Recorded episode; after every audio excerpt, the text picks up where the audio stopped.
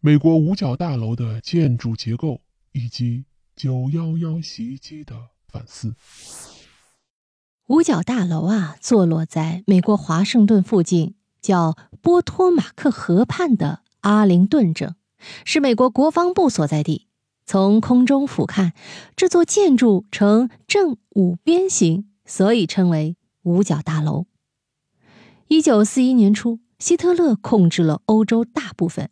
时任美国总统罗斯福宣布全国进入紧急状态，迅速壮大的美国陆军部急需一座新的指挥基地呀，于是五角大楼就开始动工了。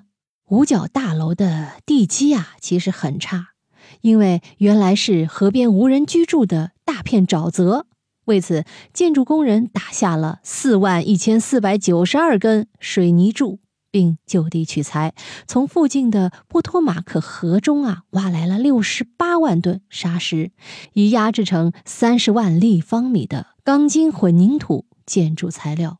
五角大楼的设计为战争年代节约了建造一座战舰的钢材，其总建筑面积为二十九英亩，相当于五座美国国会。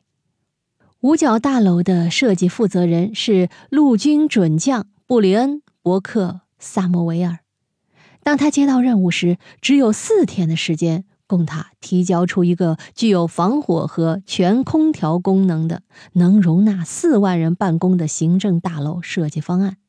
萨莫维尔这个人呐，素以严厉著称。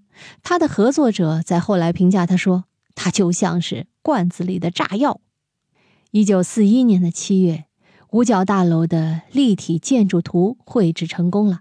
尽管它的不规则形状还是引出了许多问题，但基于客观环境的限制，五边形的设计方案还是最佳的选择。绘图者苏格拉底·托马斯后来回忆说：“五边形是最适合他的。”根据最后的统计结果，造价达八千七百万美元的五角大楼共拥有十七点五英里。约二十八公里长的走廊，七千七百五十四扇窗户。很多人有疑问呐，为何容纳二点三万人的五角大楼在九幺幺恐怖袭击中损失并不大呢？让我们来回顾一下当年的情况。那是二零零一年的九月十一日，美国航空公司的七十七号航班从华盛顿特区的杜勒斯国际机场起飞。准备飞往美国西海岸的洛杉矶，飞机起飞后好像一切很正常，但是五名恐怖分子劫持了这架飞机。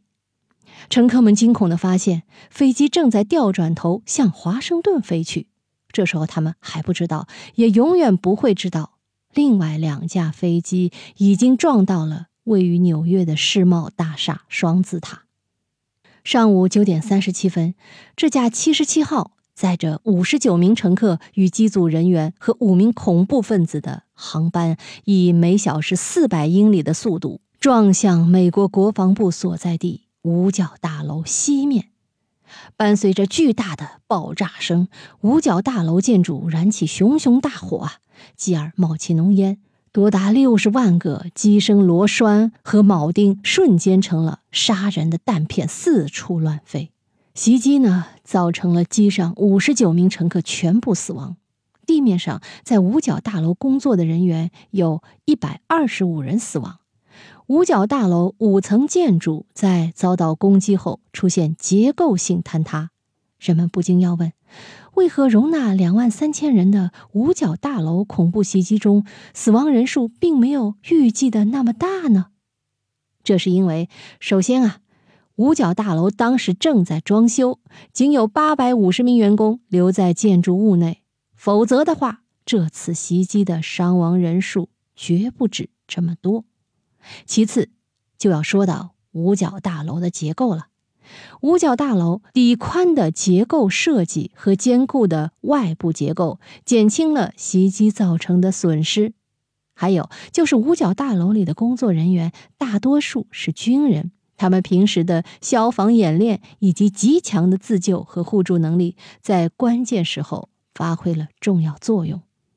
当年啊，五角大楼发生恐怖袭击后，国防部长唐纳德·拉姆斯菲尔德不许员工离开，让大家待在五角大楼内的国家军事指挥中心继续工作，这也起到了稳定军心的作用。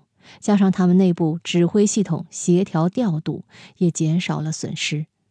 作为当今世界上唯一一个超级大国的国防部，一个从来都是战争发起的地方，遭到恐怖袭击，这的确让人不可思议。虽然我们不支持恐怖主义，但同时也说明，美国单纯依靠强大的军事并不能解决一切。美国在世界上推行的霸权主义政策也需要反思和调整。好，本期呢，从五角大楼的建筑结构说到了那起骇人听闻的九幺幺事件，也让我们对美国的五角大楼和当年的袭击有了一个很好的反思。密室里的故事，探寻时光深处的传奇，下期咱继续揭秘。